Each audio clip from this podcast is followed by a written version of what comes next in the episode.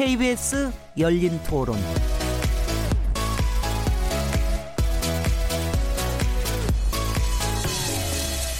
안녕하세요. 묻는다, 듣는다, 통한다. KBS 열린 토론 진행자 시민 김진혜입니다.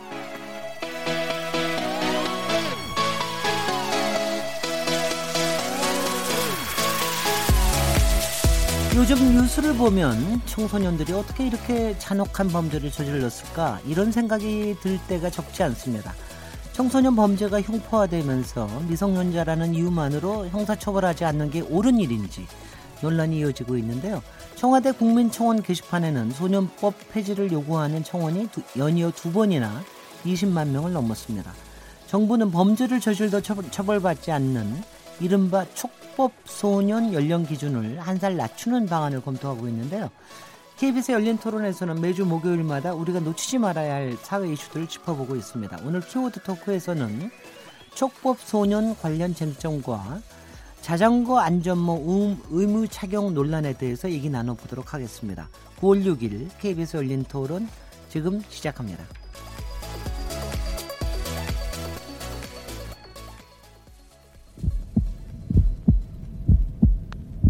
살아 있습니다.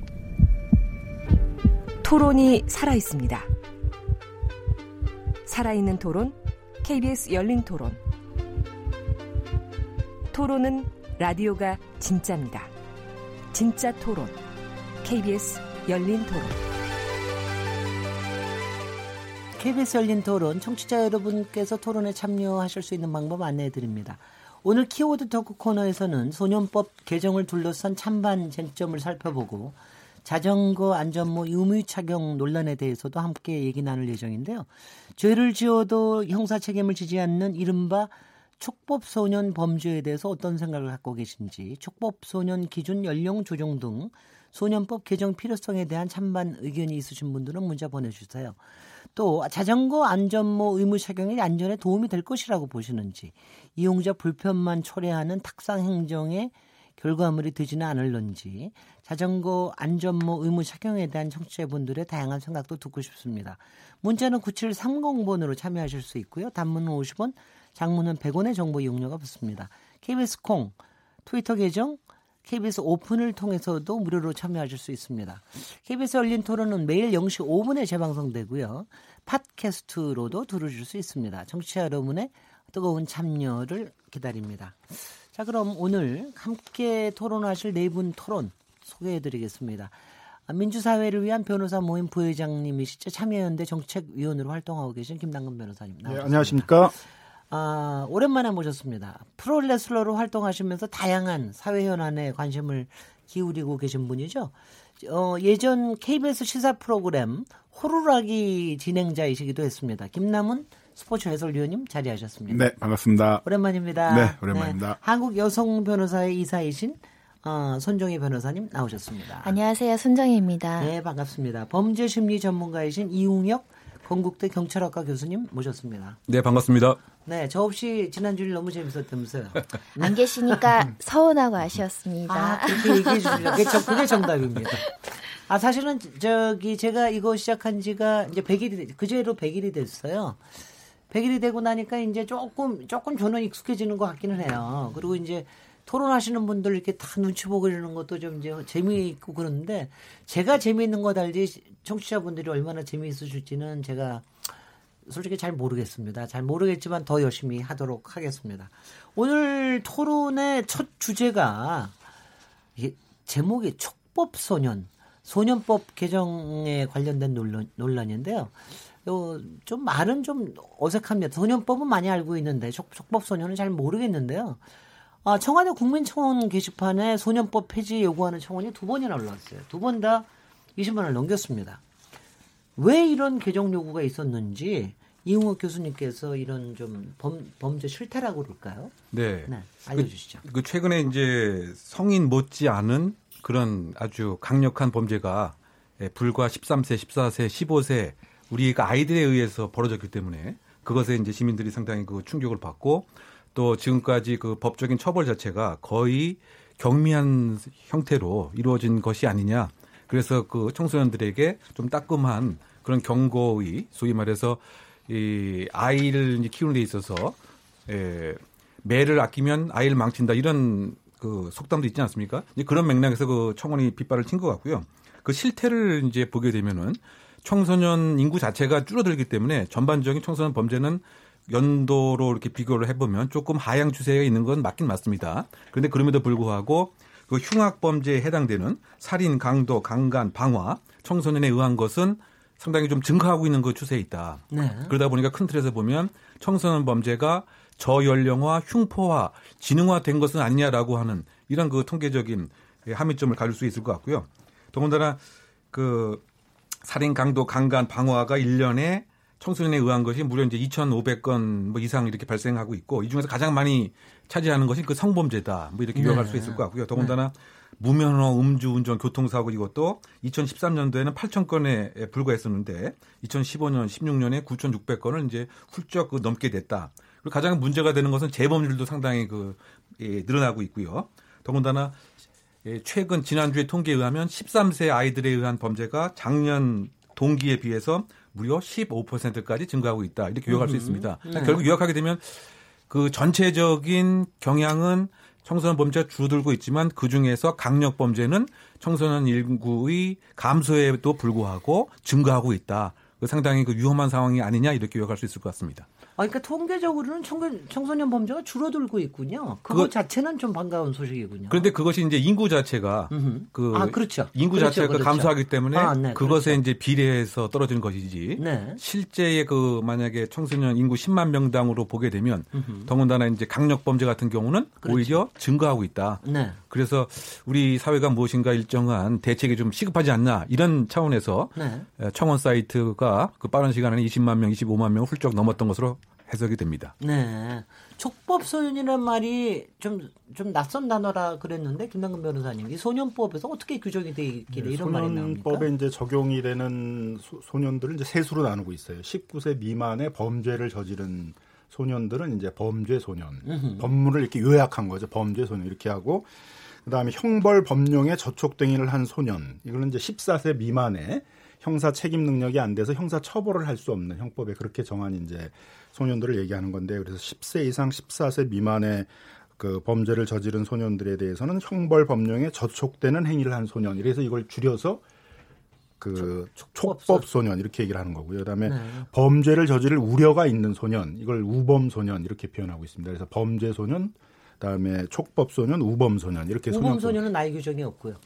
아니 우- 우범 소년도 다 19세 미만이죠. 19세 소년법에는 미만이, 19세 물론 미만에. 19세 미만인데. 근데 거기서- 범죄는 아직 저지른 건 아닌데 저지를 우려가 있는 소년 뭐 예를 들면 이제 이런 거죠. 네. 그리고 어, 19세 미만으로 실제 범죄를 저지른 소년은 이제 그 범죄 소년 이렇게 얘기하고 그다음에 19세 미만이지만 또 14세 미만이면 아니, 더 어리면 이제 형사적으로 처벌할 수가 없으니까 그 네. 처벌할 수 없는 소년들을 이제 촉법 소년 이렇게 이제 얘기를 하고 있습니다. 실제로 촉법 소년 범죄를 저지르는 일들이 많아요. 그러니까 전체의 청소년 범죄 중에서 14세 미만에 의한 범죄가 많습니까? 그것이 이제 이번 뭐 경찰청 통계가 그 최근에 나왔습니다. 네. 그러니까 1월부터 현재 그 6월 현재까지 상반기죠. 그래서 그 인원수를 이렇게 나온 것이 있는데 3,416명입니다. 그런데 작년 같은 동기에 보- 비하면 작년에 3,167건이었죠. 네, 늘긴 늘었나요? 예, 그러니까 그 촉법소년 10세부터 14세에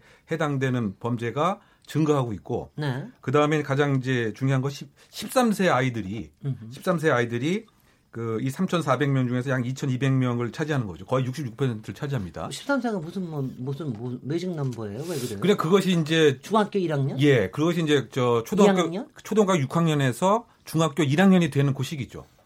지금 아, 나이가 일반 네, 평균적으로 그 봤을 때 말이죠. 네. 그래서 그 13세에 의한 이런 그 범죄가 예, 17% 가량 15% 가량 이제 증가를 했다. 네. 그 다른 연령대는 불과 7%뭐 남짓인데 네. 그래서 13세가 가장 많은 범 비율을 차지할 뿐만이 아니고 작년 동기에 비해서 가장 급증했다. 그 13, 그래서 지금 논의되고 있는 게 그래서 아마 14세의 미성년자 기준을 13세로 낮춰야 되냐라고 하는 하나의 또 근거가 되지 않나 이렇게 해석이 되는 거죠. 네. 예컨대 어떤 범죄가 있었습니까? 어, 흉악하다 그러면 어느 정도의 강력 범죄가 있었기 때문에 그러니까 이렇게 그- 문제를 삼는 겁니까? 그 한 2주 네. 저도 한번 기억나요. 그때 뭐 인천에선가 한번 있었을 때 맞습니다. 여중생 저기에서 그때 한번 청와대 총원이 굉장히 강력하게 있었던 기억이 나는데 그렇죠. 그 어떤 범죄들이 있습니까? 근데 그 인천 이제 그 사건은 이제 17세, 18세 소녀의 아이들이 이제 8세 초등학교 아이를 약취 유인해서 살해한 그런 사건이었지만 네. 그것은 촉법 소년은 아니었죠. 그런데 그 한 2주 전에 13세 여중생이 극단적인 그 선택을 그 했습니다. 그래서 그 가족이 이제 이의를 제기한 것이 우리 그 13세 그 여중생 아이가 성폭행을 당한 것 같다라고 주장을 해서 네. 경찰에서 수사가 그 시작이 되었습니다. 그랬더니 작년 2월에 같은 또래의 아이인 13세 남자 아이들로부터 에, 경로당 교회에 있는 화장실에서 소위 그 특수 강간을 이제 당했습니다. 네. 그래서 그 자체가 이 13세 아이들에 의해서 인정이 그 되었고요.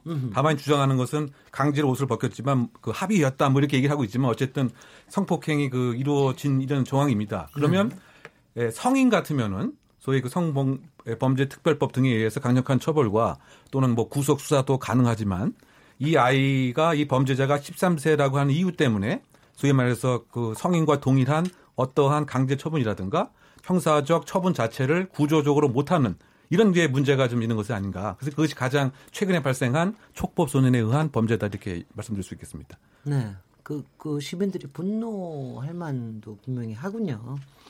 그, 저기, 김남훈 위원님께서 저는 또 이런 활동 하시는지는 몰랐는데, 교주, 교정 시설에 가서, 그러니까 이른바 이제 우리가 소년원이라고 부르는 데죠. 이런 네. 데 가서 강연도 많이 하고 계시다면서요? 아, 예. 뭐, 소년원이라든가 이제 보호감호 시설 같은 데서 네. 그, 그 이제 재소 그 학생들 대상으로 이제 강연을 많이 합니다. 네, 예. 이런 문제에 대해서 어떻게 그래서 보고 계십니까? 그래서 저는 아니, 잠깐만요. 소년 예. 보호 시설이나 소년원에 간 거는 일단은 14세 이상의 그렇죠. 그렇죠. 예, 예. 그렇죠. 예. 네네. 그런데 확실히 그 그런 경우가 있는 것 같아요. 그러니까 보호 감호 시설에 있던 친구, 그러니까 어, 실질적으로 그 교도소라기보다는 보호받는 그 종교 단체에서 만났던 친구도 있었거든요. 근데 그런 친구를 1년 지나서 소년원에서 또 만났어요. 네. 그래서 강연을 끝나고 나니까 선생님 저 작년에 어디 어디에서 만난 적이 있어요 그러더라고요. 네. 그래서 제가 등짝 스매싱을 한 번 한 적이 세게 한 적이 있는데 왜 또 여길 들어왔냐고. 네. 어, 그러니까 저는 당연히 아주 잔혹한 범죄를 저지른 사람들에 대해서 초법 소년이 하더라도 어, 응당한 범죄에 대한 처벌을 받게끔 한 것도 중요하다고 봅니다만 이렇게 그 혹형주의로 흘러가거나 아니면 전반적인 나를 끌어내리면 그러면 결과적으로 그 위에 있는 그 미성년자 범, 그 범죄를 저지른 친구들의 처벌도 더 강화될 거로 보거든요. 아무래도 하- 기준선이 내려가니까. 그래서 그런 부분에 대해서도 아, 좀 더 생각해봐야 되지 않을까라는 마음도 있습니다. 그런데 애당초 왜 14세가 된 건지요? 혹시 아시는 분 계세요? 왜 14세입니까? 일단은- 이게 만이죠, 만. 네. 만 14세죠. 우리- 14세 미만입니다. 미만. 14세가 아니라. 예. 그런 분은 14세 미만이니까 그러니까 보통은 이제 그 초등학생. 중, 중학생들이 대부분이에요. 중학생. 그러니까 네네. 10, 12세, 13세들이 이제 대부분 그 그 이 범죄를 이제 많이 저질러 가지고 그 많이 이제 소년원이나 이런 데 오게 되는데요. 대부분 이제 중학생들인데 그들의 범죄 유형들이 대부분 문제가 되는 건 개인적으로 저지른 것보다는 이제 집단으로 저지른. 범죄가 네. 많아요. 그러니까 누가 한번 뭐 이렇게 나서게 되면 우우 몰려가 가지고 집단 폭행을 하거나 또 그게 굉장히 우발적으로 일어나기 때문에 좀 잔인하고 사회적으로는 도저히 용납되기 어려운 그런 범죄로 나가는 경우들도 종종 많이 있습니다. 네. 그리고 그 질문에 제가 뭐 아른대로 답변을 드리면 네네. 그것이 이제 1953년도에 그 형법이 제정되면서 아, 53년도에 네. 됐어요. 그때 이제 그 형사 미성년자 기준을 14세로 정했습니다. 네. 그런데 그때 어떠한 특정한 근거가 있다기보다는 그 2차 성징이 14세에 통상 온다. 네. 라고 하는 것에 이제 근거를 이제 한 것이지 뭐 특별한 이제 뭐 과학적인 근거가 있는 것은 아닙니다. 그리고 이것이 또 나라별로 조금 상이하기 때문에요. 뭐 예를 들면 뭐 영국 뭐 이런 데 10세인 경우도 있고요. 미국 같은 경우는 주마다 다르지만 가장 낮은 주에서는 심지어 7살, 7세를 형사 미성년자 또 기준으로 삼기 때문에 네. 그 나라의 이제 역사 문화적 뭐 이런 것에 따라서 조금 편차가 좀 많이 있는 것 같습니다. 네. 그런데 어쨌든 그때의 14세 기준이 지금 2018년도 기준하고 과연 이제 똑같이 보는 것은 이제 뭐 문제가 있지 않느냐. 왜냐하면 이제 지금은 인터넷 등으로 예를 들면 스스로 교육하는 이런 속도도 상당히 빨라졌고 상당히 지금 아이들이 훨씬 이제 성숙한 것은 아니냐. 뭐 이런 또 논란도 분명히 있기 때문에 지금 그 형사 미성년자를 14세에서 더 하향해야 된다라고 하는 이제 기준이 53년도, 60년대, 70년대에는 이미 그 기준하고 지금하고 이제 차별화돼야 된다. 더군다나 범죄 진흥도 지금 같은 나이라고 하도 훨씬 높다. 뭐 그렇게 좀 말씀드릴 수 있을 것 같습니다. 확실히 그럴 것 같으네요. 14살, 그러니까 그때 14살이라고 정한 거는 이제 이른바 호르몬이 이제 많이 그렇죠. 바뀌면서 뭐 폭력성이라든가 성 욕구라든가 이런 게 좀 강해질 때 뭔가 생길 수 있다. 이런 점에서 한 것 같아요. 요새 애들은 훨씬 더 일찍 시작하잖아요. 어, 말하자면은 시대가 변하고 하면서 아이의 성숙도도 발달 정도도 다르기 때문에 다르게 규정될 필요는 있다라고 보이는데요. 일단 보통 얘기하는 것이 사물 변별 능력, 뭐가 잘못됐고 이게 무엇이 정확하게 무슨 문제인지를 알 수 있는 연령대를 이제 추상적으로 14세, 13세, 12세, 뭐 어떤 나라는 16세, 18세 이렇게 나라마다 각기 규정을 했기 때문에 네. 어떤 나이가 절대 진리다라고 얘기하기는 우리가 굉장히 어렵습니다. 그 사이 실정에 맞게 아이들의 성숙도나 어떤 인지 능력, 판단 능력에 따라서 정하는 게 맞을 텐데 이게 굉장히 오래된 역사입니다. 그 로마법 12표법에 보면 수백 년 전의 그 문서에도 네. 14세가 규정되어 있어요. 그 14세라는 건 형법상 지금 우리가 얘기하는 책임 능력을 얘기하는데 그 당시에 이제 민사상 행위 능력. 그러니까 어떤 법률 행위를 하려면 제대로 이 규정이나 이 행위를 인식하고 결정할 수 있는 판단과 성숙한 어떤 의식이 필요한데 그게 이제 부족한 게 미성년 잘하는 거고요. 우리나라도 각각의 법률에 나이가 다 달리 있어요. 예를 들면 민사상 혼인 정년기는 몇 살이다. 유언을 할 수 있는 나이는 몇 살이다. 법률 행위를 할 수 있는 날짜는 언제이다. 아동학대로 보호될 수 있는 아동의 범위는 몇 살이다. 이게 다 법률마다 다르거든요. 그래서 이게 꼭 12살이 맞다, 13살이 맞다.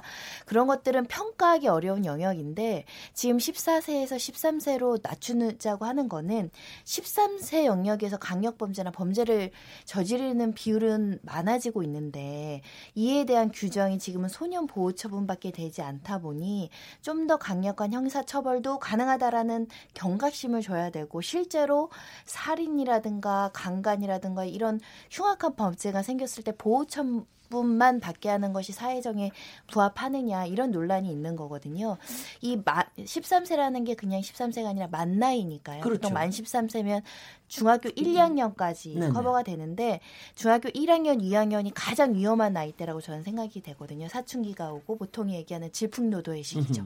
그리고 아, 동년배들끼리 약간 소영웅주의 심리 때문에 막 또 사회에 적응하고 선생님한테 저항하고 어, 엄마 아빠한테 반항하면서 문제를 일으키기 좋은 그 환경이 그 중학생들이라고 평가가 되다 보니 그런데 위험성은 많은데 우리 규정은 50 몇 년간, 60 몇 년간 만 14 세. 그러니까 촉법 소년의 문제는 아니고 형사 미성년자가 만 14세 미만이기 때문에 발생하는 문제거든요.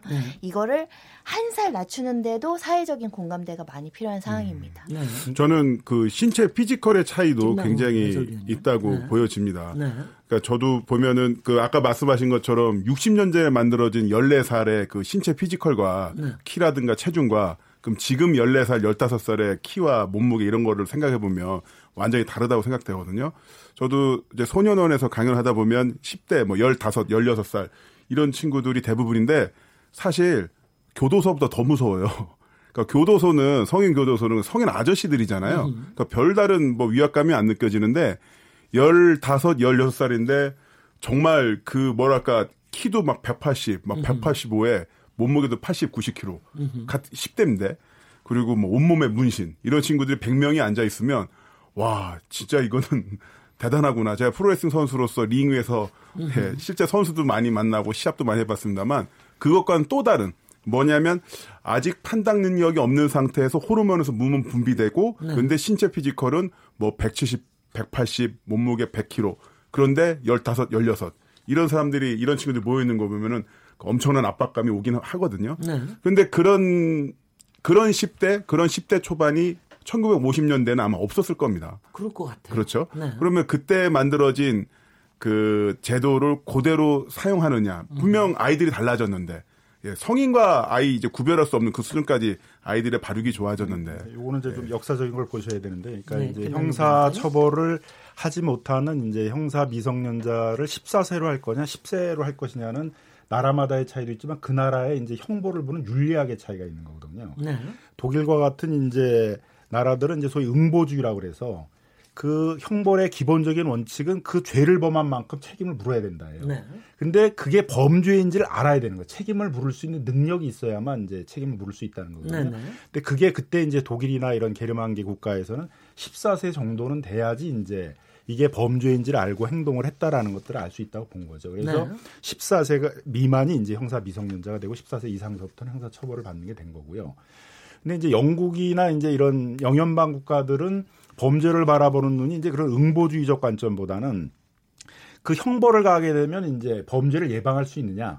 사회 방어적인 차원에서 주로 문제를 보다, 보다 보니까 그게 좀 더 내려가서 10세 그 이상의 어, 범죄를 저지른 경우에 있어서는 이제 형사를 처벌하는 이제 그런 게 만들어진 거죠. 그래서 대부분 이제 영국, 호주 이런 영연방 국가들은 10세 어, 미만에 대해서 이제 형사 10세로 하는 경우가 10세. 많아요. 그러니까 이제 네. 그 어쨌든 그들이 범죄를 저질러도 똑같이 사회에 해악을 미치고 사회 방어적인 측면의 피해 그 문, 문제는 있으니까 좀 더 이렇게 낮춰서 보는 거고요. 그다음에 독일이나 이제 오스트리아나 이런 게르만계 국가들은 저 14세로. 사람이 범죄라는 걸 인식할 수 있고 한 거야. 책임을 물을 수 있는 능력이 있는 거야. 그걸 주로 보게 되니까 이제 14세라는 기준이 만들어진 거죠. 그래서 조금 연역적인 차이가 있는데 우리는 사실 이제 독일을 통해서 일본을 통해서 법률이 이제 들어왔기 때문에. 때문에 이제 주로 독일법에 거의 우리 법들이 가깝다 보니까 네. 그래서 53세 때 53년에 이제 형법을 제정할 때 그때 뭐 신체나 뭐 호르몬 이런 거를 고려했던 것 같지는 않고 아? 독일이나 일본 형법을 네. 그대로 베끼다 보니까 이제 14세라고 이렇게 도입이 된 것 같습니다. 그래서 이제 이제는 저기 그 14세를 13세로 낮추겠다. 이건 법무부에서 검토하는 거겠죠. 이걸 검토한다고 얘기하는데 이 검토하는 것 자체에 대해서 어떻게 생각을 하시는지 어떻게 생각하십니까? 예, 그 저는 적극 뭐 동의를 하는 생각을 갖고 있는데요. 네, 그 이유 이은희 자체가 교수님. 네. 왜냐하면 지금 이 범죄를 아주 자주 하는 이런 촉법 소년 중에서 만성적 그 촉법 소년들은 범죄 진행이 상당히 높을 뿐만이 아니고 본인이 예, 예를 들어서 13세면 처벌을 받지 않는다는 것을 이제 알고 있습니다. 그래서 그것을 오히려 악용하는 사례가 상당히 많이 있는 거죠. 드라마에서만 나오는 줄 알았더니 진짜로 그래요. 네, 실제로 그렇습니다. 그래서 네. 실제로 음. 이제 그 형사들 같은 경우 뭐 절도라든가 이런 것을 이 13세 아이를 이제 용의자로 해서 신문을 하게 되면 23세 아이들이 아, 형사 아저씨 나 촉법이에요. 근데 이게 뭐냐면 나는 어차피 형사 미성자니까 시간 많이 끌지 말고 그냥 적당한 선에서 빨리 조사하고 나를 훈방시켜 달라. 뭐 이렇게까지 이제 이야기를 하는 거죠. 네. 그러면 우리가 그냥 예, 자연스럽게 생각하는 처음 예, 호기심으로 뭐 이렇게 소위 말해서 개선 교화의 효과가 많이 있기 때문에 우리가 14세 이렇게 주저하는 것은 예, 청소년들에게 불필요한 낙인을 찍히면 안 된다. 이것 때문이거든요. 네. 그런데 오히려 이런 아이들은 성인 범죄자 못지않게 범죄적 지능과 어, 떻게 본다면 에, 더 비난 가능성이 높지 않겠느냐. 그러면 이런 아이들을 그대로 방치하는 것이 과연 국가적 책임을 다하는 것이냐.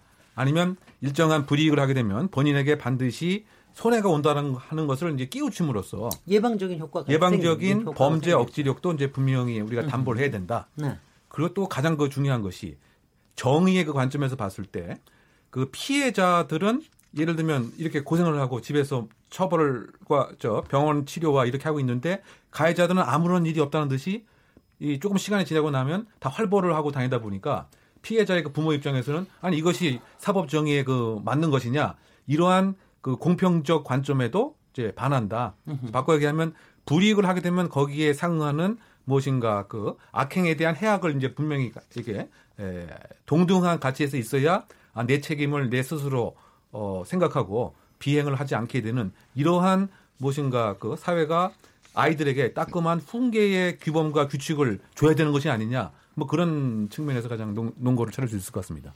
손정희 변호사님 어떻게 생각하세요? 어, 저도 같은 의견인데요. 일단은 책임 능력과 관련해서는 현행 그 만 14세, 지금 만 13세라고 하더라도 어느 정도 사리 분별력과 판단 능력, 성숙도가 예전보다는 높아졌다라는 것이고요. 이렇게 형사 처벌할 수 있는 길을 연다고 해서 무조건 형사 처벌을 하는 것이 아니라 그것도 선택할 수 있습니다.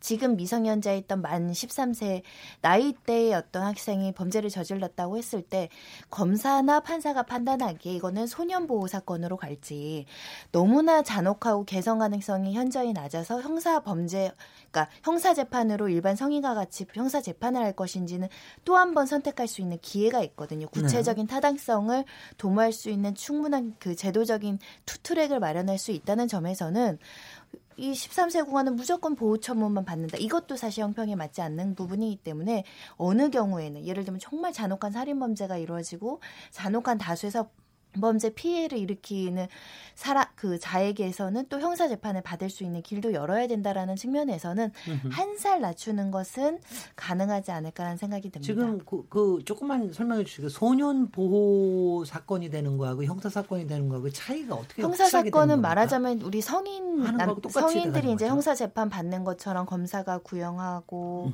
공판기에 지나 형사 판결문으로 징역 몇 년 교도소로 갈지 집행유예를 받을지 이런 절차를 거치 는 거고요. 소년 보호 사건은 가정법원에서 가정법원 판사들이 심리를 하는 건데 네. 일정 부분 형사 재판보다 훨씬 그 범죄를 저지른 소년을 보호합니다. 그래서 소년 보호 사건인 거예요. 아니 이거는 심리를 하긴 하죠. 예, 가해자 범죄라는 걸 이해는 시키죠. 네, 가해자 처벌에 중점을 두는 게 아니라 어떤 개선, 교화, 보호에 중점을 주고 네. 범죄를 서로 저지른 소년이 있다고 하더라도 이 소년에게 알맞은 보호 처분이 무엇일까 네. 이런 것들을 같이 심리하는 절차라고 보시기 때문에 처벌에 중점이 된 형사 재판보다는 보호 처분에 중점이 된 소년 보호 사건으로 가는데 이 소년 보호 사건의 의미는 큽니다. 어, 아직 어린 학생들이니까 개선될 가능성도 많고요, 반성할 가능성도 많고요. 앞으로 한번 범죄를 저질러도 훨씬 더 사회 복귀에 탄력성이 높은 학생들이 절차를 거 치는 거기 때문에 피해자 입장에서 보면 근데 소년보호 사건이 굉장히 불편해요. 정보도 잘 안 주고요. 재판 절차에 참여할 수 있는 기회도 많지 않고 심지어 몇 호 보호 처분을 받는지조차 피해자한테 고지되지가 않아요. 그거는 소년을 보호하기 위한 목적이거든요. 그렇군요. 그리고 네. 피해 보상이나 이런 제도들도 형사 재판보다는 사- 현실적으로 굉장히 제약되는 부분이 있고요. 네. 그러다 보니 피해자 입장에서는 어, 성인 뭐 예를 들면 19살 고등학생이 나한테 범죄를 일으킨 것과 14살의 중학교 1학년이 나한테 범죄를 저지른 것과 그 사람의 나이에 따라서 법적인 구제 절차가 조금 다르다는 그 형평성의 문제도 있을 수 있고요. 그러다 보니 어느 정도의 그 법에서 울력 타, 그 타당성 있게 어 이런 사건에선 형사 재판으로 범죄로 처벌하고 이런 사건은 소년보호 사건으로 가고 이 연령대를 한 살 정도, 두 살 정도 낮추는 거 우리가 검토할 시기가 됐다고 생각을 합니다. 그 소년 보호 처분에는 어떤 게 있습니까? 어 1호 뭐 처분 같은 경우 아 여러 개가 있어요. 그. 보호자 감호 이탁이야 뭐 부모가 될 수도 있고 뭐 음흠. 친척이 될 수도 있고 아는 지인이 그 데려가서 잘 교화하고 선도한다는 게 이제 감호 이탁이라고 말씀드릴 수 있고요. 네. 뭐 아동보호 시설이나 요양소 같은 데서 관리 감독 위탁하는 게 6호 7호로 규정되어 있고 사회봉사 명령도 이 보호 처분의 일종으로 되어 있고요. 네. 그리고 가장 강력하게 처벌되는 것이 많이 아시는 소년원 이탁 결정인데 네. 뭐 1년 6개월, 뭐 1년 또는 6개월, 뭐 2년 이렇게 단위를 정해서 소년원 보호시키는 것. 네. 이런 것들이 보호 처분의 주된 어, 내용인데 제가 아주 강력한 범죄 아니면 뭐 사회봉사 명령, 뭐 위탁 결정, 보호 결정 이런 것들 많이 받습니다. 여기서 한, 가- 한 가지만 제가 더 확인해. 이, 이 네. 교수님 아까 재범률도 좀 높다 이런 얘기를 하셨는데 네.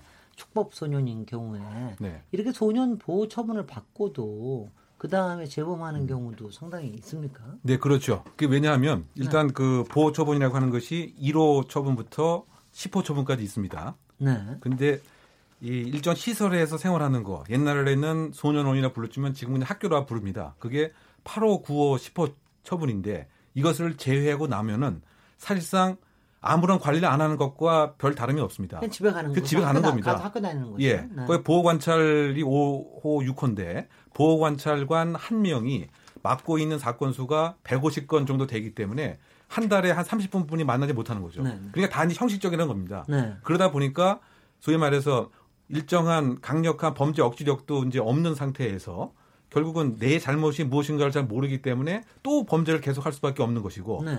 또그 소년원에 있는 그 아이들 같은 경우에 지금 전체 그 TO가 1,500명인데 훨씬 넘어서 1,700명, 1,800명으로 소위 그 과잉 수용이 그 되어 있죠. 그러니까 거기에서 거기서 보- 배우는 것도 많겠네요. 배우는 것이 결국은 이제 나쁜 규범, 네. 그러니까 범행에 대한 정당화 네. 또는 범행 수법을 그대로 이제 배우고 나오게 된다. 네, 네. 그래서 소년원 가는 것이 하나의 훈장이다. 이렇게 잘못된 인식을 갖고 있습니다. 그래서 최근에 발생한 사건 중에서 관악산에서 그 한 명을 10명이서 집단 폭행하고 24시간 동안 48시간 동안 저희 관악산에 가서 이게 구분을 나눠서 폭행한 사건 그 아이들이 서로 나눈 대화를 보면 소년원 뭐 가는 거면 어때? 더 오히려 나의 위세가 경력이 좋아질 텐데. 그리고 장기간 가봤자 2년에 불과하다. 그러니까 이게 전혀 억지력이 없는 것이죠. 그러니까 그 악순환의 고리에서 계속 있다 보니까 재범률이 지금 증가하는 것이 아니겠느냐 이렇게 요약할 수 있을 것 같습니다. 김남 해설위원님. 그래요. 네. 그 제가 바로 이제 그 케이스를 아까 말씀드렸었는데 네. 이제 1호부터 5가 보호자부터 아니면 보호자와 동등한 사람부터 이제 보호를 받는 거고요. 뭐 면담도 하고. 근데 6호가 소년 보호 시설인데 네. 6호 소년 보호 시설 같은 경우는 무슨 무슨 센터의 이름으로 서울 시내에도 있습니다. 있고 근데 제가 이제 6호에서 만났던 친구를 이제 8호, 10호 시설에서 만난 거죠. 아. 예, 그래서 8호, 10호가 이제 소년원이고, 근데 여기는 학교의 형태를 갖고 있어요. 예를 들어서 춘천 소년원도 신촌 정보통신학교라는 이름을 기숙학교 같이. 예, 기숙학교인데 기숙학교처럼. 예, 주, 어, 주민 아 저기 뭐야 지문 인증을 세 번 해야만 들어갈 수가 있는 거죠. 네. 그러니까 실질적으로 이제 감금되어 있는 형태긴 합니다만은 그 6회 6호에서 만났던 친구를 이제 8호, 10호 시설에서 또 만나서 네. 어, 강사님 저 예전에 만났어요라고 이야기를 하긴 했는데 아 그때 참 심경이 좀 복잡하죠. 아 어쨌든 간에 여기서 지금이라도 조금 좀 느슨한 상태에서 법적 처분을 받는 상태에서 좀 반성을 하고 사회 복귀하면 좋은데 근데 여기서 더 가면 이제 소년 교도소가 되고 성인이 돼서 들어가면 이제 진짜 교도소 뭐 지금 그 상태부터 인생에서 큰 마이너스가 나는 건데 아, 여기서 좀 더 강력한 처벌도 중요하지만 최소한 그 2년 또는 뭐 몇 개월 동안 국가가 이 친구들의 어, 이그 우범 소년들을 관리하고 있는 상태에서는 국가의 책임도 있는 거거든요. 예, 그 부분에서도 좀 생각을 좀 해봐야 되지 않나 생각도 드네요. 네, 김남근 변호사님. 그러니까 또 이제 전부 소년들을 더 엄하게 처벌해야 된다는 분위기가 좀 되는 것 아, 같은데 그러니까 좀. 음. 소년법이라는 게 등장하게 됐던 그걸 좀 잘 이해를 해야 되는데요. 어쨌든 근대법이라는 것들이 이제 19세기에 등장을 했습니다. 그때의 형법에 대한 철학은 응보주의예요. 자기가 범죄를 정한 만큼 그거에 비례해서 처벌도 강하게 받아야 된다라는 것이었고 뭐 우리가 이제 잘 아는 칸트 같은 그런 철학자들이 이제 그런 원칙들을 딱 서- 정립을 했죠. 그래서 네. 뭐 상해죄보다는 살인죄가 더 많이 책임 받, 받아야 되고 이제 그런 정한 범죄에 그 상응해서 처벌을 받아야 된다가 원칙이었습니다. 근데 그거의 기본은 이제 책임주의라는 거죠. 네. 그 범죄라는 것들을 인식하고 했느냐, 도덕적으로 비난받을 만한 것이냐여야 되는데 소년이 그런 거를 인식할 정도의 합리적 인간이었느냐, 책임질 인간이었느냐에 대해서는 아닌 거죠. 네. 그리고 이 범죄가 어떤 것인지에 대한 정확한 판단이나 이런 거에 대한 어떤 미래에 자기가 짊어져야 될 형벌에 대한 인식이나 이런 것들이 부족하니까 그 다음에 이제 등장한 형벌에 대한 이제 윤리 이론은 이제 목적론이에요. 그거보다는 그 범죄자를 잘 교화시켜서 사회에 복귀시켜야지 그들이 범죄를 이제 자꾸 저지르게 되거나 그들을 방어하기 위한 사회적 비용 같은 것들이 많이 들고 하게 되니까 이제 교화주의가 원칙이 되면서 형벌 외에 이제 그 형벌 외에 이제 보호 처분과 같은 소년들을 위한 보호 처분과 같은 그런 이제 처분도 만들어지게 된 것이고요. 네.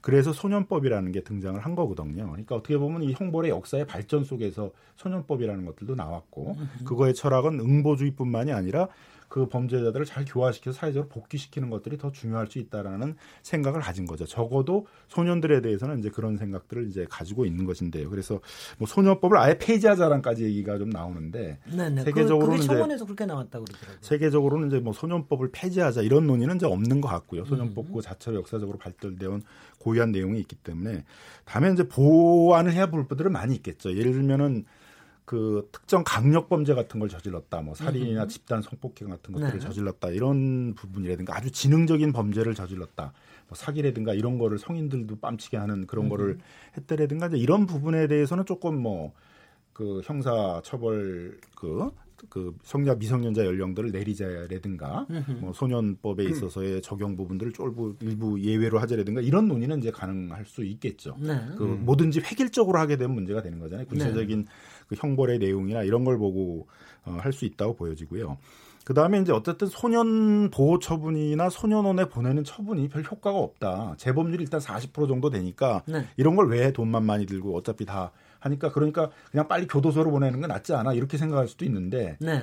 어, 그러더라도 이 우리가 이런 소년 보호 처분이나 소년원이나 이런 게 왜 효과가 없는지에 대해서 잘 반성을 하면서 이걸 좀 개선해 볼 노력들을 먼저 좀 해봐야 된다고 생각이 들어요. 지금 말씀하신 것처럼 소년이 너무 과밀인 거예요. 지금 130명이 예를 들어서 서울 소년원의 정원인데 200명이 뭐 대부분 다 넘는 상태에 있거든요. 그러면은 이제 생활하는 것도 굉장히 어렵고 그걸 지도해야 될 이제 다 교사들인데 이걸 뭐 관리만 하는 게 아니라 학생들을 한 명 한명 이렇게 보면서 교화를 시켜야 되는데 그런 것도 이제 어려운 실정인 거죠.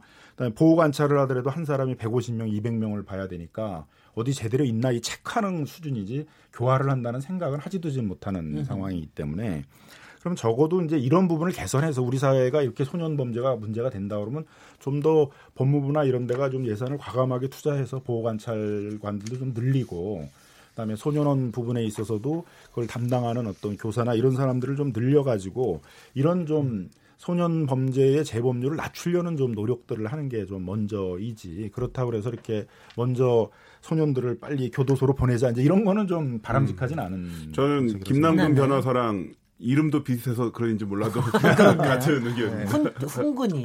훈근이 네. 예.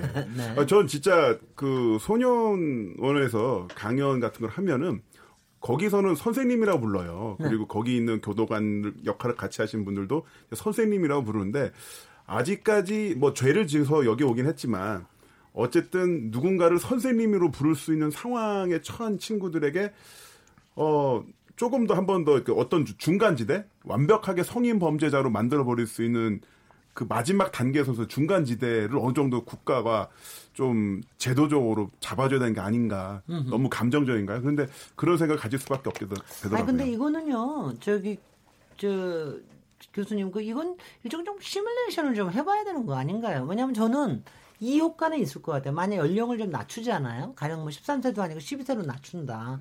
요새 12세면 중학교 1학년이거든요.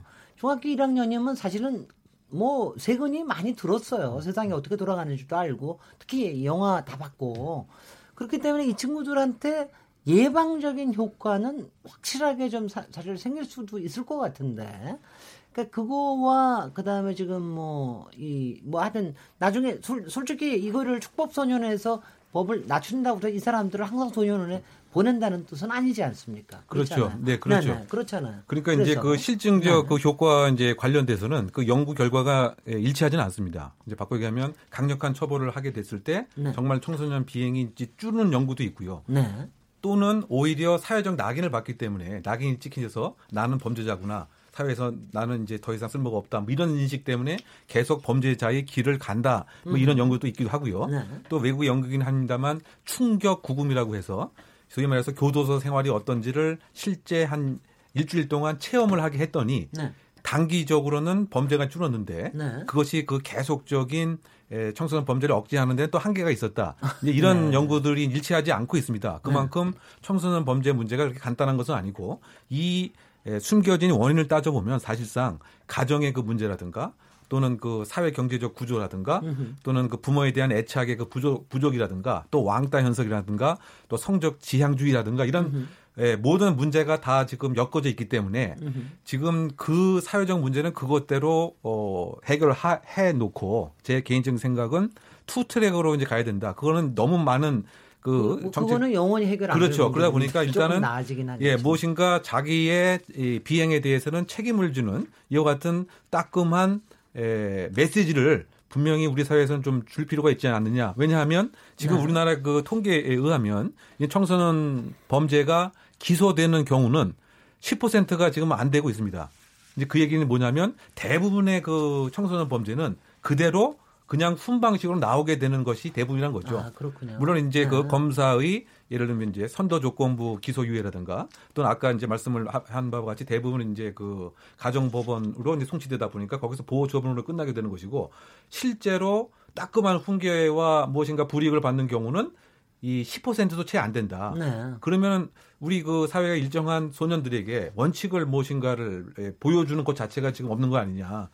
물론 개선 교화의 가능성이 그 있다라고 하는 것인데 과연 지금까지 우리가 이- 이 청소년 정책을 봤을 때 그러면 이제 범죄가 지금 뭐 줄어들었어요나 뭐 이렇게 돼서야 되는데 그것도 아니고 그러니까 쉽게 얘기하면 에, A도 아니고 B도 아닌 강력한 처벌을 못했고 그렇다고 적극적인 선도로 인한 에, 근본적인 문제를 해결하지 못했고 그야말로 중간 상태에서 이 청소년 문제를 그대로 방치한 것은 이제 아니겠느냐. 그러다 보니까 세상을 놀라게 하는 아주 중범죄들이 청소년에 의해서 지금 행해지는 것이 아니냐. 그러면 이 시기에 무엇인가 우리 사회가 에, 적어도 어, 엄벌주의의 모습은 보여줄 필요가 있지 않느냐 그런 차원에서 촉법소년을 13세 연령하을 낮추는 뭐 이런 얘기가 지금 탄력을 받고 있는 셈이라고 생각됩니다. 그러니까 1년 낮추는 게 따끔한 거라고요. 이게. 2년을 낮추기가 어려운 게. 그 유엔 아동 권리 위원회에서 만 12세 미만으로는 규정하지 말아라. 아, 선정이 왜냐하면 네. 네, 그 기준이라는 건 이제 세계적으로는 지금 반엄벌주의 쪽으로 가고 있다. 청소년 예, 예. 범죄, 아동 범죄에 대해서는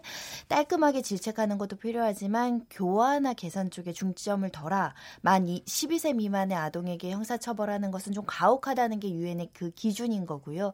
그래서 만 12세 개정안을 못 내고 네. 만 13세 한 살 내리는 걸로 내리고 있고요. 그리고 세계적인 입법례를 보시면 만 12세는 많지는 않습니다. 일단 일본, 독일, 오스트리아, 이탈리아 뭐 이런 나라들이 우리나라와 같이 만 14세로 규정되어 있고 프랑스나 그 호주 같은 데가 13세, 뭐 핀란드 같은 경우는 15세, 스페인 16세, 对， 일본이 16세였다가 14세로 낮췄거든요. 네. 근데 일본의 이제 전례를 보면 그럼 16세에서 14세로 낮췄는데 소년 범죄가 줄었느냐? 또 그를 입받칠 만한 근거는 또 없어요.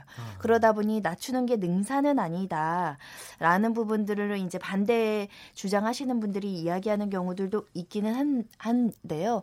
우리가 소년 범죄가 정말 잔혹한 범죄만 있다고 생각하시면 안 되고 일상생활에서 이루어지는 범죄 중에 가장 많은 게 학교 폭력 문제예요. 네. 학교 폭력 도 요즘에 형사고소로 가는 경우들 굉장히 많고요. 이제 두 번째로는 어, 성범죄도 좀 많고요. 뭐 네. 예를 들면 아까 판단 능력이 미성숙하다는 거에 동의하는 부분이 예- 예전에 한번 유행했던 게 베스킨라빈스 게임을 하면서 애들 성범죄를 하는 친구들이 많이 잡힌 적이 있었어요. 네. 그러니까 이거는 성폭력 예방 교육을 하고 부모가 조금 자세히 보고 교육을 많이 해서 개선시킬 수도 있는 문제인데 이런 성범죄들도 좀 늘고 있다라는 거 그리고 학우들한테 이제 돈 뺏는 거 있잖아요. 이게 이제 형법상은 공갈죄거든요. 공갈 협박 이런 것도 발생하고 그 다음에 이제 뭐 집 나가서 가출팸들이 하는 절 도, 강도 그러다가 살인, 요즘에 보이스피싱 조직원으로 아, 가담하고 보이스피싱 조직 위에서 미성년자들을 처벌 형사 처벌 못 시킨다는 걸 알고 중학교 1학년을 일부러 고용하는 경우도 있죠.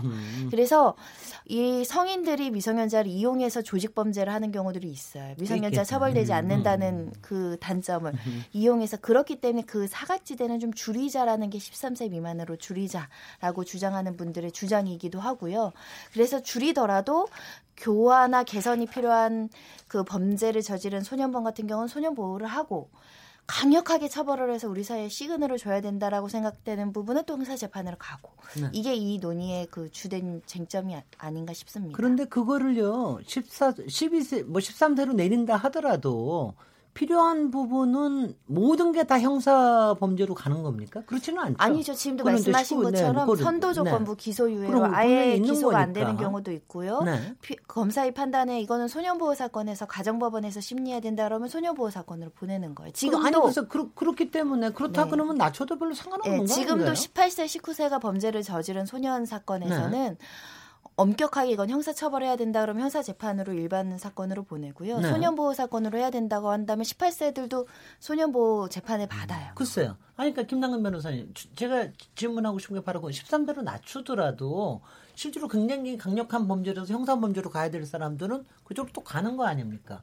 그렇다고 그러면 나- 조금 낮추면은 오히려 예방적인 효과, 이른바 정말 따끔하게 뭐 머릿속에 왜냐하면 저는 솔직히 그 범죄 조직에서 이렇게 이렇게 이용한다라는 것도 애들도 모르고 이용당하지 않거든요. 알면서도 그거 가지고서는 가서 뭐 조금 돈벌이 용돈벌이 하겠다고 가서 하고 그러니까 그런 점에 그렇게 한다 그러면은 조금 낮춰 낮추는 게 오히려 사전 예방의 효과는 더 있는 거 아닌가요? 그래서 이제 범죄 예방의 효과 때문에 네. 그 소년들에 대해서도 처벌을 이제 엄하게 해야 된다라는 그런 이제 철학으로 형벌을 운영한 나라가 이제 영국이라든가 호주 같은 아니, 나라들인데요.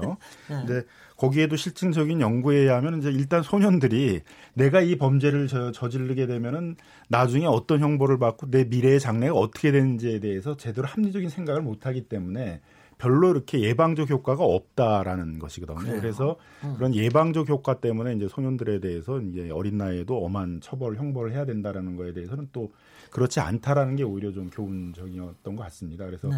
역사적으로는 결국 이제 소년들에 대해서는 그런 사회의 교화적인 거에 중심을 두고 음. 다뤄야 된다는 이제 그런 생각인 것 같고요. 물론 이제 말씀하신 것처럼 뭐 14세에서 13세로 그 형사 미성년자 연령을 1년 뭐 낮춘다 하더라도 그 14세에 대해서도 얼마든지 아마 우리 법원은 대부분의 경우에 있어서는 그 교도소로 가라라는 형사 법원으로 보내는 것보단 소년 법원으로 보내서 이제. 보호 처분을 받으라고 네. 이제 아마 이제 하겠죠. 네. 네. 근데 또 이제 형벌 부분에 있어서는 역시 이제 그런 윤리적인 철학적인 문제가 배경이 되는데 결국은 그 형벌에 대해서 그래도 좀 책임 의식이 있는 그런 자에 대해서 형벌을 가해야지 그 형벌의 효과도 있는 것이지.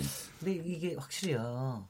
그러니까 아이들에 대한 생각이 좀 다른 거에서 오는 것 같아요. 지금 저 같은 경우에는 애들은 초등학교 4학년만 되면은 모든 걸 자기가 독립적으로 해야 된다고 생각하는 좀 소신을 갖고 있는 사람이거든요. 그러니까 그 뜻은 뭐냐면 내가 이 세상에 없어도 니네들끼리 살 수 있어라. 이런 좀 하니까 애들이 좀 판단을 미리부터 좀 했으면 좋겠다. 세상이 어떻게 돌아가는지. 그리고 그거에 대한 좀, 좀 믿음이 있는 편에 속하는데 지금 우리 김남근 변호사님 같은 경우에는 아이들은 그 판단을 상당히 늦게까지 못할 수도 있다라는 거를 생각을 하셔서 뭐 저도 소년 사건들을 많이 변론을 해봤는데요. 뭐 제 경험을 하나 말씀드려 보면은 이제 집단 성폭행 사건이었어요. 학생들이 네네. 우르르 성폭행을 저질렀는데 그래서 이제 저도 엄하게 훌- 훈계를 하고 너희들 여기서 이제 인생이 끝장날 수도 있다라는 생각으로 재판에 임해야 된다 그러고 반성문도 여러 개 써내야 된다고 그- 그러고 이제 얘기를 했어요.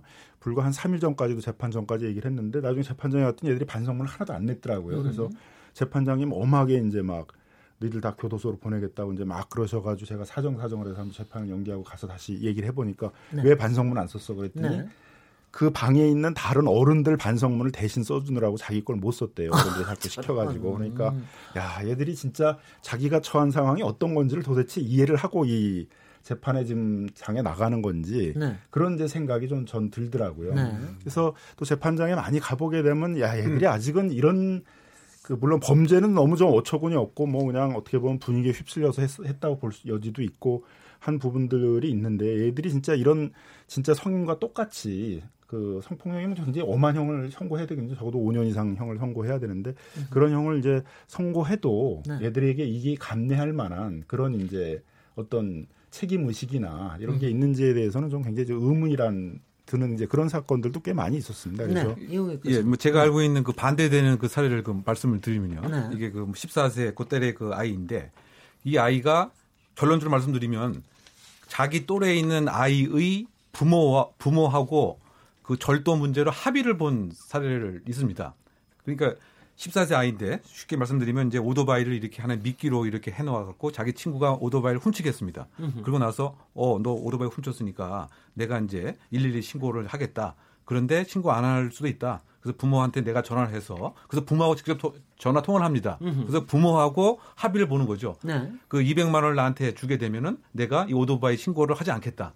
그러니까 이게 지금 그 14세 그 아이의 지금 범죄 그 지능인 거죠. 네. 그러면 이 아이를 지금 보호 처분으로 이렇게 마무리하는 것이 이 형사 정의에 맞는 것이냐. 그러니까 이게 성인보다 더 아주 그 치밀한 소위 그 범죄의 계획과 또 그 결과가 무엇이고 내가 어떻게 하면 돈을 얻을 수 있다고 하는 것을 지금 다 알고 있는 것입니다. 그러니까 자기 또래에 있는 부모하고 함께 이제 합의를 보게 되는 근데 이런 그 아이에 있어서 우리가 지금 이 소위 말해서 개선 효 개선의 가능성이 있다고 해서 소년법에서 보장하는 막연히 그 보호 처분을 한다거나 이것은 좀 옳지 않지 않느냐. 그 제가 이제 좀- 생각을 하는 거는 지금 네. 강력 범죄와 지능 범죄에 있어서 소년법에서 규정하고 있는 여러 가지 소년법상의 특칙을 적용하는 것은 오히려 이 아이들의 행위 자체를 그대로 방조하는 것에 불과 예, 예, 할 가능성이 이 있다는 이런 얘기도 얘기입니다. 그럴듯하게 들려요. 아니, 그래서 이제 우리 특정범죄 네. 가중처벌법상에 있어서의 그런 강력 범죄에 대해서는 이제 소년법의 특징 중에 이제 뭐 사형 무기 같은 경우도 15년까지만 선고하고 이렇게 돼 있는데 그건 이제 20년까지 이렇게 선고할 수 있도록 또 특칙을 두고 있는 부분들도 있고요. 좀 교수님께서 말씀하셨던 그런 분들이 이제 14세 이상들이 했을 경우에는 뭐 그렇게까지 지능적이었다 그러면 뭐 대부분의 판사들은 이제 소년 보호 처분을 하는 것보다 이제 교도소로 가라. 그랬을 가능성이 저는 훨씬 좀 많다고 생각이 들고요. 근데 그것 때문에 14세 그 형사 미성년자 연령을 또 13세로 낮춰야 되는데 대부분 그런 정도의 지능적인 범죄를 저지르는 이제 소년 범죄자들은 보통은 다 14세 이상들이 많거든요. 그 저는 그러면 이제 13세가 그 범죄 지능, 그러니까 지능이 높아지고 인터넷이라든가 유튜브를 통해서 그 범죄에 대한 학습 속도가 높아져서 13세가 많은 범죄를 저지르게 됐다라는 논거로 이제 14세를 13세로 낮추면 12세도 그러면 언젠가 아 난 12살이니까 처벌 안 받아. 그러면 이제 또 12세로 낮춰야 되는 건지. 지금 초등학생들도 거의 이제 한 2, 3학년 정도 되면 스마트폰을 안 쓸 수가 없어요. 부모들이 이제 투지폰을 주긴 하는데 어, 스마트폰을 써야만 아, 그때부터 이제 조별로 팀별로 수업을 한다거나 이런 걸 할 수가 있어서 단톡방 때문에 그래서 스마트폰이 있다는 것은 유튜브라든가 아니면 온갖 정보에 다 접근할 수 있는 노출될 수 예, 있는 노출될 수가 있는데 그럼 이제 12세가 그렇게 또 범죄가 그런 노출을 통해서 범죄에 대한 지능이 높아지면은 또 낮춰야 되는 건지. 그거는 그때 가서 고민하죠. 그때 가서 근데 약간 되게 오- 오해를 하시면 안 되는데 네. 형사처벌 교도소에 보내는 것들은 이제 14세 네. 미만은 안 되는 거지만 14세 미만이라고 그래서 소년원이나 이런 데까지 안 가는 게 아니거든요. 그럼요. 보호관찰처분 할 수. 있고 그건 맞습니다. 10세 이상이면은 이제 네. 단기 소년원 송치 6개월 이내에 소년원 송치할 수 있고요. 12세 이상이면은 장기 소년원 송치 2년 이내에 장기라도 2년 이내죠. 2년 네, 이내에 네. 이제 장기 소년원 송치 같은 걸 할 수 있기 때문에 네. 형사 미성년자에 대해서도 그 죄질에 따 르거나 아니면 그 반성의 정도 등을 고려를 해서 네. 그 그 소년원 갔다 온- 오는 거는 호적에 남거나 그러는 호적이 아니죠. 여기서 범죄 경력에 기록이 되거나 그러는 건 아니죠. 뭐 범죄 경력에는 그 적시되지 않고요. 네네. 외부에 내가 소년원 받았다는 것도 개인 정보이기 때문에 외부에 네. 잘 알려지지 않은 정보입니다. 심지어는 피해자 측에서 정보 요청을 해도 전달되지 않는 게 소년보호 과거의 전력인데 음흠. 물론 다른 기관에서는 보유하고 있죠. 관련된 기관은. 네. 그렇지만 이거는 정가, 소위 말하는 정가로는 분류되지 않습니다. 네, 네. 그러니까 그런 그것도 또 감안을 해야 될 것 같아요. 근데 지금 이제 이 여론이 워낙 뜨거워서 이 부분에 대해서 사실 국민 감정이 상당히 좀 아주 격앙이 될 때도 있어요. 근데 이 부분에 대한 여론조사 여론은 어떻습니까? 일단은. CBS에서 의뢰를 받아 실시해서 리얼미 터가 조사한 여론조사 결과가 오시면 9월 8일 하루 동안 전국 19세 이상 성인 남녀 513명이 그 무선 전화, 유무선 자동응답 방식으로 설문조사를 해주셨는데 응답률은 4.5%고요. 표본 오차가 95%, 신뢰 수준은 플러스 마이너스 4.3%인데 네. 어, 국민들은 일단은 10명 중 9명은 소년법 일부 조항이라도 개정하거나 폐지해야 된다. 그러니까 대다수는 소년 범죄들에 대한 경각심을 굉장히 강하게 느끼고 있고 그래서 소년법에 대한 개정 욕구가 굉장히 높습니다. 10명 중 9명. 대단합니다. 근데 그 이렇게 소년법을 개정을 하는 게 필요하면서 강화를 하면서 또 한편에서 또 피해자 권리를 좀 더 강화해야 된다라는 그런 점도 있다면서요, 김남근 변호사님. 그러니까 이제 피해자 이왕 개정할 바에야. 그러니까 이제 응. 그 범죄가 너무 잔인하고 그 피해자에게 아주 가혹한 그런 피해들을 입힌 사건들이 많기 때문에 네. 적어도 그런 사건들에 대해서는 이제 소년 범에 대해서도 형사처벌을 엄하게 해야 되는 거 아니냐 이제 그런 여론이 있는 거죠. 네. 그런 점에서 저는 뭐 만일 소년법을 개정해야 될 필요성이 있다면 그 지금 교수님께서도 말씀하신 것처럼 좀 너무 획일적으로만 돼 있기 때문에 이제 네. 이 현대 사회에 오면서 사람이 굉장히 좀 다양해지고 있는 거잖아요. 소년에 있어서도 굉장히 좀 다양해지고 있는 거니까 뭐 그런 걸 좀 구분을 해서 네. 특정 그런 강력 범죄라든가 네. 그다음에 이런 지능적인 범죄라든가 뭐 이런 부분에 대해서는 뭐 소년법의 적용 같은 걸 제한한다든가 네. 그리고 피해자의 어떤 피해 그런 것들에 따른 응보적인 책임 이런 것들을 더 강화한다든가 하는 것들은 뭐 저는 가능할 수 있다고 생각이 드는데요. 근데 네. 소년법의 이렇게 전체적인 취지들을 좀그 사회 교화를 시켜서 사회적으로 빨리 복귀시키는 것들이 그 개인을 위해서도 좋고 우리 사회 전체적을 위해서도 그런 그들이 계속 범죄자로 남, 남게 해가지고 어떤 사회적 방어 비용이라든가 그런 비용이 드는 것보다는 훨씬 낫다라는 어떤 역사적 교훈 하에서 하는 거니까요. 네. 그 취지는 좀 그래도 잘 살려줘야 되지 않을까 생각합니다. 이게 왜 네. 나오냐면 소년법정을 들어가면 피해는 분명히 있는데 배상이 안 이루어집니다. 보통은 형사사건에서 합의라는 걸 하잖아요. 네네. 처벌을 강하게 받을 우려가 있기 때문에 피해자한테 적절하게 배상하고 합의서라는 걸 받으려고 노력을 했거든요. 형사재판 과정에서는. 그런데 소년범죄 사건 같은 경우 일단 처벌이 높지가 않고 아. 합의를 하지 않더라도 가, 가지고 갖는 불이익이 상대적으로는 적으니까 결국은 가해자 부모가 피해자 부모한테 배상을 적극적으로 해야 되거든요. 네. 근데 그러지 못하는 구조가 소년 범죄 소년 재판부에서 그러니까 이루어져서 성폭력 사건이 그래서 재판장이 자신의 직권과 재량으로 계속 가해자 부모도 같이 참석을 해요. 보- 보호 소년과 보호 소년의 뭐 그 보조인이라고 해서 국가에서 지정하는 국선 변호사 같은 분이 보조인으로 들어오고 부모가 들어오는데 지속적으로 합의해가지고 와라 피해 네. 배상하고 와라라고 몇 번을 권고해도 합의를 안 하는 경우를 내- 제가 되게 많이 그거, 봤거든요. 일단 것 첫. 번째는 소년 범죄를 저지르는 분들이 가정 내에서 방임되거나 학대받아서 가정 형편이 좋지 않은 사람들이 있고요. 있겠죠. 그런 학생들이 피해자한테 피해를 발생시켰는데 배상할 자력이 안 되고 부모가 의지가 없고 이러면 피해자는 피해는 입었는데 배상을 받지 못하는 어려움이 이중으로 가중되는 문제가 있기 때문에 피해자 보호는 강화돼야 된다라는 겁니다. 예, 예. 그거가 네. 더불어서 이제 지금 피해자 권리 강화에 관한 거는 이제 이게 그 소년범의 그 특성상 그 소년법 24조에 의하면 이 재판 과정을 공개하지 아니한다 이렇게 원칙을 하고 있습니다. 그러다 보니까 피해자는 사건의 당사자임에도 불구하고 도대체 언제 어떻게 어떤 처벌이 현재 진행되고 있는 것을 현재 아무도 모르고 있습니다. 피해자 자체는. 그렇군요. 그러다 보니까 나는 지금 성폭행 당하고 강도 당하고 이렇게 네. 됐는데 도대체 네. 어떻게 돌아가는지를 알 수가 없는 그러면 이 엄마 부모 입장에서는 우리 아이는 이렇게 성범죄 피해자인데 도대체 어떤 일이 진행하고 있다는 것을 모를 뿐만이 아니고 야, 조금 지나고 나서 그렇군요. 이제 훈방이 되거나 가볍게 처벌되고 네. 아무 일이 없다는 듯이 이렇게 돌아다닌다. 돌아다니고. 그러면 이게 피해자는 도대체 뭐냐? 물론 아. 이제 그 판사의 그 승인을 얻어서 법정에 가서 들을 수는 있죠. 그런데 원칙적으로는 왜냐하면 이 소년범은 낙인 효과라고 하는 것 때문에 신상 자체를 공개하지 않음을 이제 원칙으로 해서 도대체 어떤 일이 생기는지 모르는 거죠. 가해자에 대한 구체적인 처벌 자체가.